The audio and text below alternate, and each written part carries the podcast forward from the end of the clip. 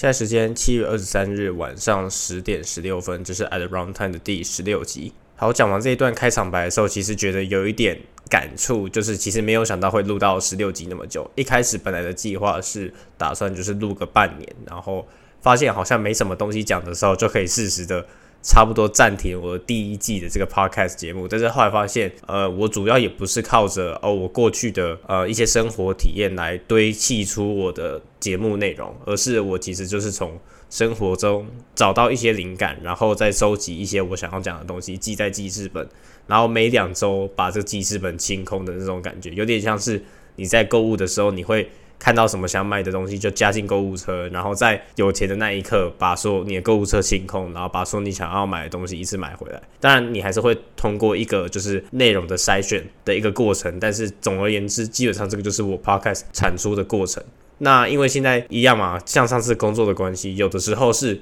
我平日晚上有点回去，就是有点太心累，然后就不会想要再录音。所以这次像今天是星期六，其实正常来讲是下星期五我才要上传这一集的节目。但是我发现其实今天就已经有蛮多东西可以讲了，那就感觉好像就是啊，我今天还有一些就心有余力的话，然后精神还没有到很差，然后还没有到很累的状况下，我就可以先把这个音录起来，然后在未来的几天再把它剪完。那如果说剪完的话，就会提前上，跟上次一样。然后我现在的。方法就是我会在我的呃节目的该集的资讯栏里面写出原本这一集应该会是什么时候要上传，之后可能就会采用这个模式，然后等到一个很适合的时间的时候，我再把这个节目暂停一下，然后之后如果说有一个什么适合的时间呢，我再把这个节目。可能再重新开始录音之类的，然后到时候就会有新的一轮的人生体验，包含了什么当兵啊，什么鬼事情，其实都有蛮多新的体验，所以这是短暂对于节目的一个新的想法。好，那这次回来香港，基本上有一些事情可以讲，就是呃，我觉得这次回来香港算是我之前有在，其实这件事情我之前有在我的现实动态中有提到，就是我觉得这次回来香港，我比较没有那么在意价钱的，因为如果说一开始。在前面的集数，就是很前面很前面一开始的集数的话，我其实有大概提到说，呃，我在去年在香港大学读完书的时候。基本上我都会去，假如去旺角啊，或者是去哪里的 Sukiya 吃饭，因为在香港你要找到一一份餐点里面是有不少菜的，老实说真的少之又少，所以 Sukiya 就相对来讲变成是一个香港非常非常划算的选择，因为你可以吃到肉，你可以吃到饭，你可能会有汤或者饮料可以选择，就取决于当天的气温啊，或者是天气状况如何，就会有不同的选择。那重点是它有菜可以选择，重点是它也没有到很贵。因为如果说在香港，你真的要吃到贵的，可能要八九十港元，但是 Sukiya 通常是五十元，你就有那个套餐可以吃饱。所以对我来讲，那个时候是 Sukiya 算是一个蛮值得的选择。但是这次回来香港之后，我比较会花很多钱去吃垃圾食物。像今天我刚从 IFC 回来，就是国际金融中心回来，然后我其实又去吃了一次 Shake Shack。而且我这个 shake shack 是在我正规的晚餐之后才去吃的，就是我原本在学校附近健身完去吃了一个晚餐。那吃完晚餐之后不知道去哪里，然后又不想那么早回家，就之后就跑去 IFC 的 shake shack 又吃了一点什么东西，然后在那边用一下电脑，然后就觉得很 chill，因为那边其实外国人很多，那大家就在那边聊天啊什么的，所以我觉得那个地方虽然我不是一个很喜欢吵闹的地方，但我觉得那个地方蛮热闹的感觉，对我来说是其实感觉是还蛮不错的。那这就是我这次回来香港的一个新的体悟，就是我觉得我开始比较。没有那么在意价格。其实上一次去年在香港的时候也有差不多的体悟，但是这次的体悟就是比上次还要更深一点，就是开始会没有那么注意价格。就假如说这一餐我知道这一餐吃下去可能要一百一十、一百二十港币，但是我还是会选择去吃。所以这就是一个新的改变。然后这样子就是虽然说钱包负担可能会变得很大，但是心理上的负担其实是小很多的。对我现在的目的就是希望把我心理负担降到越小越好。然后在同时讲到钱的这一部分的时候，我突然发现我其实好像有那种。想要换我的 iPad 的冲动，虽然说我现在的 iPad 是呃二零一九年版本的 iPad Air 第三代，那 iPad Air 第三代跟第四代的差距就是 iPad Air 第四代它旁边的那个边框已经是相同的宽度了，iPad Air 的第三代它还是保留着像是正规的，就是最一般的那种 iPad 的那种款式，旁边两边的粗边框。那我觉得这个东西很丑，而且 iPad Air 三。它搭载的还是第一代的 iPad Pencil，不是 iPad Pencil，是 Apple Pencil。那我觉得这个东西就是我想要后来想要去换。虽然说我真的需要那一部新的 i iPad Air 嘛，其实也不太需要。但是就好像说，哦，好像有一点钱可以花。那我今天就是因为刚好有去 IFC 嘛，然后 IFC 其实那个地方也有一间直营的 Apple Store，就像台北一零一或是 A 十三那个地方会有的那个 Apple Store。好，然后我就进去问了一下，说可不可以同时使用教育价、BTS 跟换购的优惠？那他说是可以的，只是呃，一般来讲正规上是不行。但是如果说我今天把 iPad，就是我旧的 iPad 带去 Apple Store 的话，他们会当场帮我解决这件事情。那总而言之，这是可以这么做的。那如果说你有用 Back to School 的那个呃时间里面去做，就是去换购这件事情，或者是去做我刚才说的那件事情的话，它其实是会给你，就是我差不多算下来，就是如果说我要买新的 Apple Care Plus，就是在香港的话，Apple Care Plus 它其实不是独立分支出来的保险，在台湾的话，你不能在官网。上直接加购 Apple Care Plus，这个应该是台湾的保险法规的问题，就是它会是委外一间保险公司去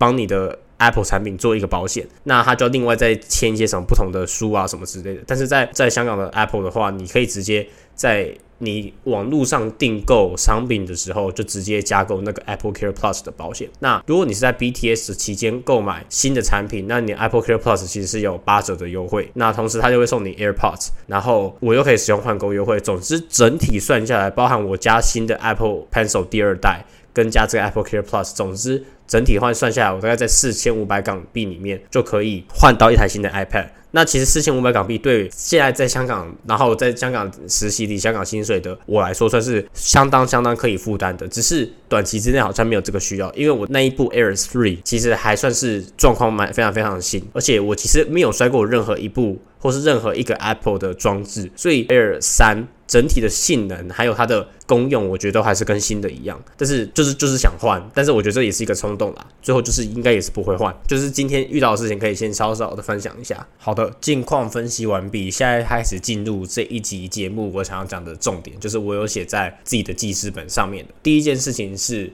我觉得。我来香港之后，在之前的几次，我其实已经有大概分析过，说我预测这次在香港会有什么样，呃，遇到什么样的鸟事，或者是我觉得非常不爽的事情。那今天应该说昨天就被我遇到。第一件事情呢，就是之前在呃，好像在上集节目之后，台湾好像会改成还是什么，我已经忘了实际上装时间是什么时候宣布的。总之，台湾现在入境的时候是不需要看 PCR，就是它你不会需要先做 PCR 的检测，就你不需要拿阴性证证明你才可以上飞机，你可以反正它总之就是它现在在机场它就会做那个 PCR，所以也不需要那个 PCR 阴性证明的。那我在之前的集数其实有大概讲过说，为什么台湾可能会为什么台湾开始不看这个 PCR 证明，主要就是因为。外国已经没有人在做 PCR，那你要在外面找到一些呃可以做 PCR 的地方，事实上也非常非常困难。所以总之，它就是你可以回台湾，但是你不能回台湾的感觉，意思就是你会被行政上的呃一些特殊的限制给给禁止，然后就是你会因为这件事情，然后觉得在旅行上有点不方便，所以台湾把这件事情取消。但是香港还在看这件事情嘛？我然后我原本预计是说，这次我在香港，就是我一路一路撑到。我要回台湾那一天，我都不要在香港做 PCR 检测，因为我在好像在上一集也有说过，说在香港确诊是多么多么麻烦的一件事情。它不像在台湾，你还可以自己选择你要吃什么，然后你可以，如果你是轻症者，你可以居家隔离。等等等之类的，甚至是你如果说，因为在台湾，其实台湾也不是一个会强迫你或者是一直强制人民去做 PCR 的地方。就算你自己快筛阴性好了，老实说你也懒得通报，你也没有。如果说你没有保防疫的保险的话，就之前没有买到那个防疫险的话，你也没有任何动机，或者你也没有任何的诱因去通报。所以你的做法就是你在家里待到你没有症状，或者是待到你觉得舒服之后，你基本上就直接出门就好了。再加上在台湾你要。解决饮食的事情都也比较方便，这对于我们来讲会是比较方便。但在香港，如果你确诊了，你可能要被送到一些他们指定的隔离的，就是隔离的措设施里面。那那些隔离的设施基本上就是不可能叫外送的。然后你的餐点也是他们提供。那香港的隔离餐点，我之前之前就在隔离完的那一集也有分享过。就算你是去住自费的隔离酒店。然后去住一间相对听说呃评价相对于其他间隔离酒店都算是不错的隔离酒店，那个餐点的品质还是不好，那你就更别想要说你要去住一个政府的指定隔离的设施里面，那个餐点会是多么的烂，而且你还要住七天，然后那个环境又之差，为什么要把就一堆人其实都他他其实都是没有症状的，是没有症状的患者啊，他只是有一点，就是他只是有一点病毒量，但他根本就没有症状啊。然后他甚至他觉得自己超级健康的，对不对？就是你把我关在那边，我可能还会关注，就是我我自己心理上好像有关有点心理的压迫感或者心理的压力。就是你今天如果把我一起排在家里，或者是你今天不要我去做检测，事实上是非常非常容易的。应该说不能说比较容易，是事实上就是心里会好好过很多。那这是就是因为我我住的这一栋楼，我不知道是因为什么样的原因，可能是因为有人确诊。总总之，他这次就是把香港的政府每天就会把其中就是整个香港的其中几栋，就是可能数十栋的一些建筑，然后列为强制检测的呃名单里面。就是你住在这个建筑里面，或者是你到这个建筑超过两个小时之类的，就是如果说你有访客的话，你就要去做检测。那因为他们其实有知道你的呃，就是如果说你是如果你是住在这边的人的话，他们当然有你的地址嘛。那所以你如果没有做检测的话，基本上他们是找得到你的，所以你也不能不做检测，因为你不做检测，你基本上就是违法，你是可以被罚款，然后你也是可以，就是他其实有一些法律是可以让你去坐牢的。那之前就是我不在香港的时候啊，他就是有来。就是我们这一栋大楼也有被做过一次强制检测，而且那其实是不久之前的事情，所以大概在魁伟的，应该也不能讲魁伟，但是隔了一个月之后，同一栋楼又被再次要求要全全部重新检测一次。香港就是他有他其实基本上他就是有能力继续做到这件事情，所以这个就是。地方政府就政府的不同，就会导致这个政策的不同。那我觉得你一直叫人家去做 PCR，像中国大陆是做的更严格，或是做的更彻底，或是做的更疯狂。那你一直叫人家去做 PCR 检测，你总有一天会把那个人筛到变阳性。我的理论是你总有一天会得到这个病。所以如果说你天天筛、天天筛、天天筛，你总有一天也会被筛出是阳性。那这基本上根本不是你想要说做的事情。是如果你要天天筛，基本上就代表你不希望人民生病。但是你这样做的事情，就是你你就在期待人人家生病的那一天。而且又不是说你生过病之后就得到，就是你确诊之后就不会再二次确诊，二次确诊的例子多的是，所以这件事情是很没有逻辑的，就是你不知道做这件事情的目的到底在哪里。就算他确诊又怎么样？然后他又需要什么样的特殊照顾？其实根本就政府其实也回答回答不出，或者他自己也没有理出一个非常正确的思路，或者是非常有逻辑的思路来说服我说，哦，你们这样做是合理的。总之这件事情我已经讲过很多次了，然后。总之就是我今天要去做那个检测啦，但是目前还没有拿到检测结果。但是我个人认为是我自己是超级健康、超级健康的，然后我也没有任何什么症状什么之类的。就是就是，如果说我今天现在有什么身体上不舒服，完全是因为天气的关系。那通常来讲。因为今天在录音的这一天其实是大暑，以节气的的呃特性来讲，今年是应该说今天是今年最热的一年中最热的一天。那基本上你可以在香港呃路上一样就看到我之前讲的那件口罩的事情，就是你还是有人就是会戴着 N95 口罩出门，然后超级超级热吧。基本上在这种天气哈，如果你走在户外的时候，你戴着口罩，我是不知道你要在你是要呼吸什么东西，就是你只要戴着口罩一出室外，一定马上流汗。对我来说是一出室外马上流汗。你大概知道说，你只要戴着口罩，尤其是就是一般。那种外科口罩，基本上你呼吸的空气就是你吐出来的空气。呃，我觉得应该说那个温度来讲，就是你呼吸出来的温度，基本上你会再吸回去。就是你的你呼吸的空气永远都是一个比室外的室温或是正常的流动的空气的温度还要更高一点点。假如说你室外温度，假如说今天最高温温可能有三十五度，你呼吸口罩里面的空气大概就是四十度，那你到底要怎么样不流汗？所以这件事情是一个很吊诡的事情。然后还是很多人就戴着口罩。所以我认为，所以我认为在香港，如果说要在路上不戴口罩，大概又要使用那我刚在。在之前的集数有提到的饮料大法，就是你手上拿着一杯。可能打开盖子的保测瓶，或者是一杯手摇饮料，有一根吸管焊出来的。你只要拿着那杯饮料，你就是符合哦，你有饮食需求的那那一群人，然后你基本上可以不用戴口罩。但是我个人建议还是，只要看到有类似执法人员的人靠近，还是把口罩戴起来。一般来讲，香港市民其实也不会管你，然后也不会有那种正义魔人说，呃，你没有把口罩戴好，你应该把口罩戴好之类的。所以我觉得现在在香港路上，就是就是我觉得热这件事情是远比于疫情还严重。虽然我在上一集。已经提过，说我基本上觉得现在没有疫情。我觉得热这件事情给人的不舒服感是最大的。我觉得在这边，我在有百分之九十八的自信可以说，就算我确诊了，再怎么不舒服，也也没有我戴着口罩走在三十五度的太阳下不舒服。那不舒服是是显而易见，然后感觉好像我下一秒就要中暑的那种感觉。但是你你如果不戴口罩，假如说你只要不戴口罩走在室内，走在商场里面，我我认为就算我的 COVID nineteen，我最后也是一个轻症的患者而已。所以这个就是目前我遇到的状况。好，那讲回台湾的这个部分，哈，我觉得台湾现在就是把什么一些口罩的规定也是放松的嘛。虽然说我觉得那个是没有实质上意义，因为大家其实已经没有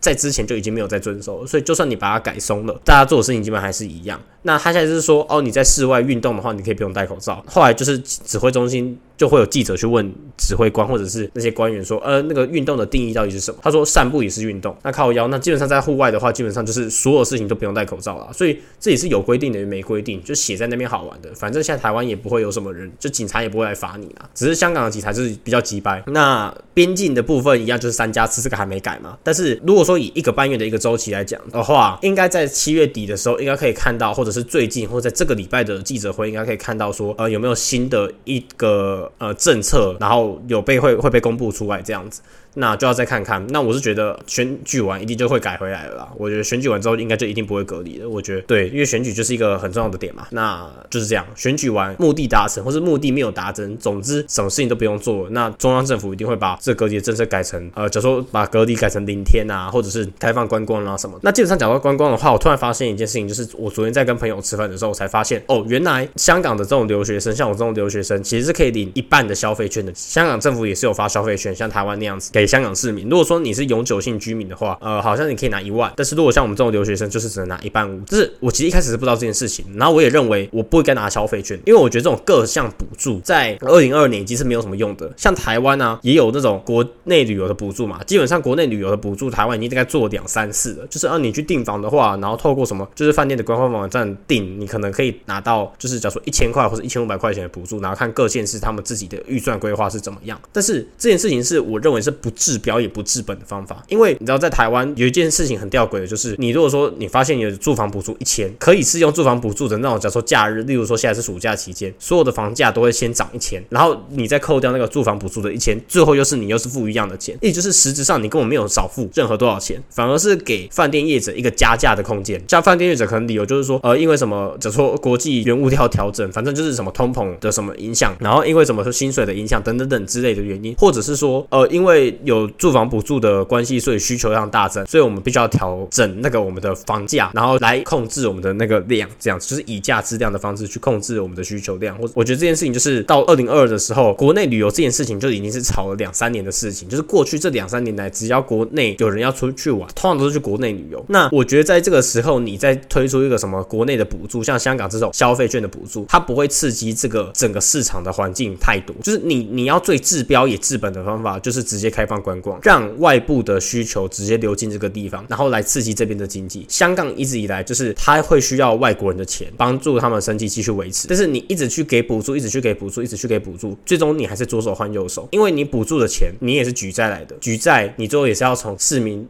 收税收回来的，所以很多人就觉得说，呃，我的那个就是这这个其实跟台湾油价有点相关联，就是台湾的油价也是被政府控制住的嘛。然后台湾政府就不想要涨价，因为台湾政府他他们想要选票。那如果说我今天油价不控制或是不动涨的话，让它自由就是跟着市场上的油价去变化的话，执政党就会输选票，然后就政民众就会觉得说，哎，为什么你们现在要涨涨油价什么之类的？那政府到底会不会管？而政府很烂什么之类的？就连这种市场经济的台湾人民都会把错怪在政府身上。但我觉得这也不能怪人民嘛，有些人民就是就是明智未开这样子。我觉得就是我觉得最重要就是你要回归市场机制。那我觉得你就是要让外部的需求，就是你明明知道就有需求在那边没有被满足，但你却不让需求进来，然后一直想要靠着内部的手段去一直维持生计。但我做的就是，我觉得就是你在就是你你最最后还是在一个自己在扣血自己的感觉。我个人的想法是这样，就是我觉得你你必须要开观光。虽然说香港现在表面上是开观光，但没有人会想要来，因为连隔离饭店都抢不到。目前的香港状况就是这样子，非常非常的糟糕。那我觉得有关于就是疫情围绕在疫情旁边的一些话题，就差不多断在这个地方。因为其实我发现这一集录音的时间其实算蛮长的。那我觉得下一点我可以讲的东西是呃，Winners Curse。我我想要讲一下 Winners Curse，因为这是我发现我最近突然想到的一个观点。那 Winners Curse 先来介绍一下什么叫 Winners Curse。呃，第一次我听到这个词的时候是在我大一的某一个通识课里面听到的。因为我大一的第一学期通识课选了一个类似数学的东西，就是你可以用数学的角度去分析一些周遭事情的观点的一个课程。那现在讲一下这个就是 Winners Curse 它的背景是什么？好了，就是呃，如果说你在一个大家可以先试想一下，如果你在一个竞标之中，就是 auction 里面，是什么样的情况下会产生 Winners Curse？那 Winners Curse 具体上意义就是说，你觉得你赢了，但是你输了的那种感觉，就是 Winners Curse。例如说，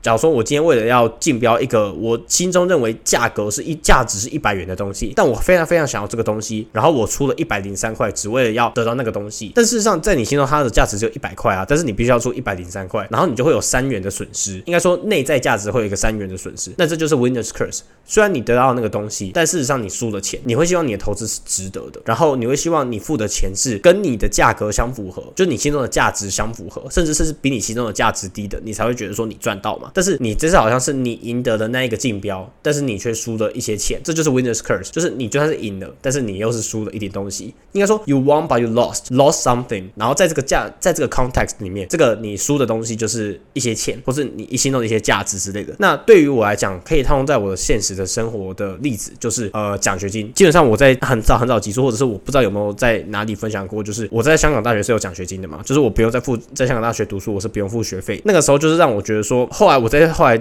最近这几集，我也是一直反省说，我觉得香港大学是我这辈子做过最糟最糟的决定之一。就是为什么会来读香港大学，是我非常非常后悔的一件事情。当时就是我在纸牌面上我可以选择的大学，就是于香港大学是最好的一个选择。再加上就是香港大学，如果说当初没有给我任何奖学金，或许我还会考虑说，如果要来香港大学，我必须付一年十七万一港币的学费，值不值得这件事情，我可能还会思考这件事。但是如果说我今天拿到奖学金，变成说学费不是一个我需要担心的事情的，我就会只看，就是我甚至还会考虑说，哦，我在台湾读书，我可能会需要很大一笔钱，或可能会要，假如说八九万台币一年之类的学费。然后如果说我要去美国读书，我要去欧洲读书，我说我要去澳洲读书，我可能会需要更多更多的钱。所以在那个时候比较起来，相对来讲，香港是一个非常非常值得的呃选择，就是牌面上算是最好的一个选择之一。然后最后我就因此选择香港大学。虽然说最后最终最终最终我的抉择标准也不是因为我有奖学金，所以我才读香港大学。奖学金是一个在我做决定的过程中，可能是一个蛮重要的一个因素之一。我觉得这个多少多少就是有牵扯到我刚才讲的 winners curse 的这件事情，所以这也是很好笑的一件事情。然后最近的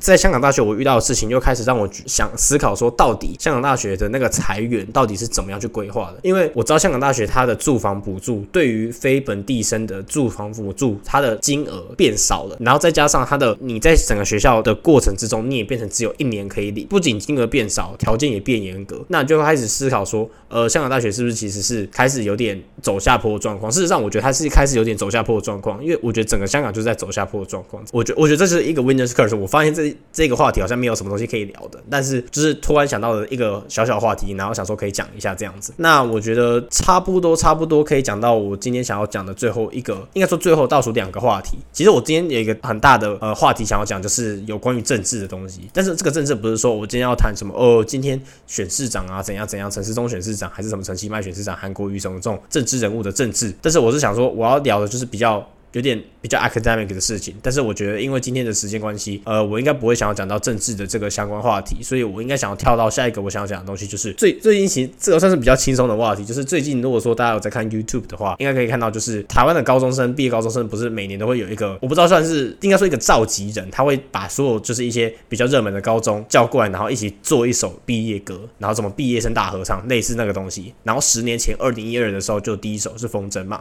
然后最近最近最近，他那个复刻版就是十年之后就会再找同一批人再回来唱一次那个风筝。基本上他就让我想到是，你会发现他那些十年之后那些人都在做什么工作的那个感觉，就是我很喜欢看这种过了很多一段时间，然后人的变化，就是当年的那些十八岁高中生到现在二十八岁，他们在做什么样的事情。那我后来我我自己是比较归悲观的啦，因为我觉得说到二十八岁，我还会去缅怀我过去的青春吗？就我觉得不会，就是对我来讲，回忆不能当饭吃，甚至是我也不是一个靠回忆，或者是我也不会去回忆过去的人。但是你就看到大家都都已经变成那种上班族，变成社畜的那种感觉，就觉得说哦，学生时期是一个你必须要掌握时间的时候，然后你你之后再开始上班的时候，你就觉得非常人生非常非常痛苦，或者是你人生可能就变成黑白的。那我觉得他给你的一个反思，就是我觉得他给我现在这个年纪的人一个反思，或者给我同届的人一个反思，就是说在短期之内，或者在十年之后的这种计划里面，到底要变成什么样的人？对我们来讲，就是二零三零年之前，在这个 decade 里面，你会想要做什么样的事情？然后我觉得最近也是有在职场上也看到一些很很特别的事情，就是我不知道之前有没有在我的好像是一开始在开始工作之后有讲到，就是我在 orientation 的时候遇到在同一样都是读，就是一样一样一样都是在精算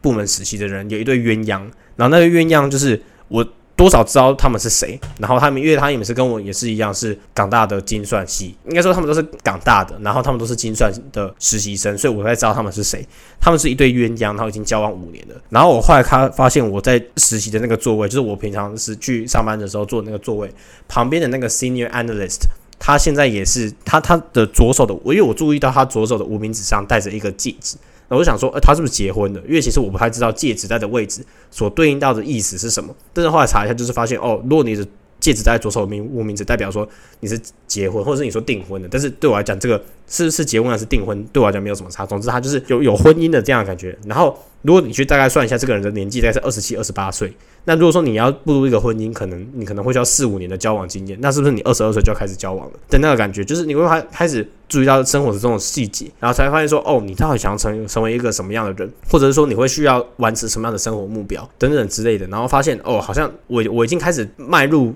这个步骤，我不知道这是不是社会化的一个阶段，还是它是一个初老的一个迹象。但是，呃，我觉得生活的这些小细节，算是我开始会慢慢慢慢注意到的事情。然后也会发现说，哦，你开始必须要为一些人生的真正大事，就是我们传统说人生大事做准备。例如说，你你你可能要考虑结婚，你可能要考虑买房子、买车这种非常非常世俗的问题。但是对我来讲，我不会想要买房，然后我暂时我短暂时间应该我完全不会想要结婚。买车是不是我的第一个要件？甚至是我好像住的地方可能也不太需要车子的话，是不是？或者是养车很贵的地方，如果说我需要住在一个养车很贵的地方的话，是不是这好像就相对来讲没有那么值得？所以他其实看到一个戒指，他就可以让我想起很多事情。然后看到风筝这一个毕业歌。他的十年的重新计划，也是一个会开始让我思考生活之中大大小小事情的一个契机吧。我觉我觉得我会这样想。那如果说短期来看的话，我最近就是呃在工作之余或者在假日无聊的时候，其实我开始开始逛 LinkedIn。然后我觉得最近的想法就是，我开始看到很多那种在二零一九到二零二零年来香港读一年书的学生，然后在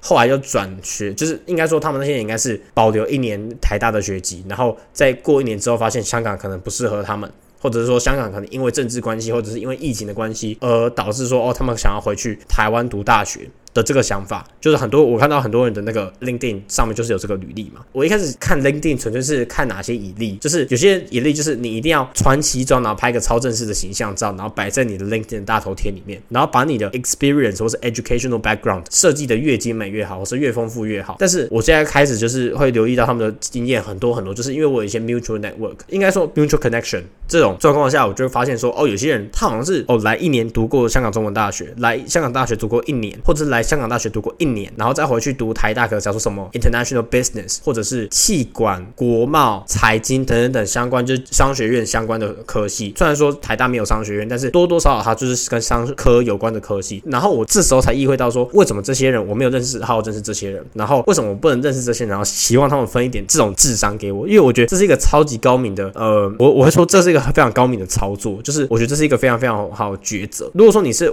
我，如果是二零二零的我，或是二零一九的，那时候我二。零二年还我还觉得说哦，疫情不是一个什么大事情，可能半年之内就会结束的一件事情。我就觉得说哦，你如果要放弃香港的这个机会，然后回去台湾读大学，我觉得会浪费浪费超级多的时间，或者会浪费很多很不错的机会。但是就是因为我觉得台，我那时候认认为台北的商业环境没有那么好。事实上，我现在认为还是认为台北的商业环境没有那么好。但起码台北活得起来的感觉，或者是生活起来的感觉，是比香港舒适很多的。那后来我到二零二二今年发现，他们的这个抉择应该是是是世界上最最最聪明的一个抉择。抉择。那事实上，我也在后悔说啊，为什么我到时候当初没有回台湾读什么可能真正有用的科系啊，什么之类的。总之，我觉得最近的想法就是，哦，我因为生活中的一些大大小小的事情，然后开始会有一点，就是有一点 trigger，然后我就开始去思考很多很多的事情。然后因为这件这件事情，让我觉得我的心思开始变得非常非常混乱。然后最近的睡眠质品质也变得非常非常不好。就是我应该也有在之前的集数提过，就是我在香港的睡眠品质一直都是挺差的。就是我一定会中途醒来一次，我也我没有办法连续睡满八。个小时，我一定会四小时、四小时、三小时、五小时的这种模式，然后在中间中断，然后突然醒来之类的。然后我也开始常常做噩梦，基本上我每天都会做梦。那做梦是很累的一件事情，再加上如果说你的做梦的结构，就是你做梦可能会幻想一个场景，这个场景是很复杂的话，它会让你的梦变得更复杂，然后你的头脑就会变得更累，你醒来的时候就会变得更累。那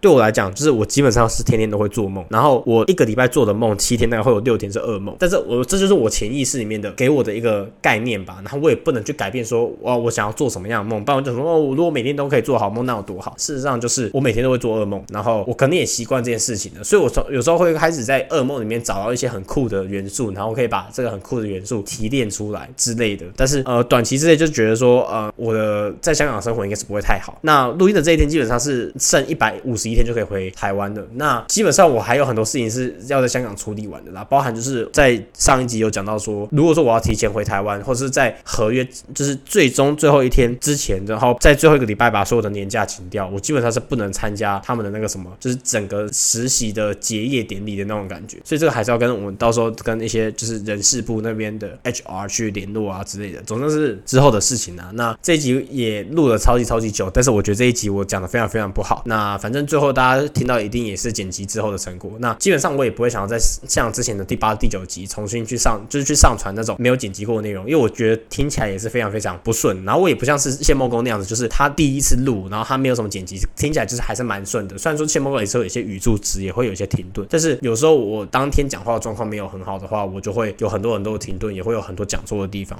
也会有很多。很奇怪的抑扬顿挫跟停顿，就就是这样吧，所以最后还是会剪辑。那这一集就先录到这边，拜拜。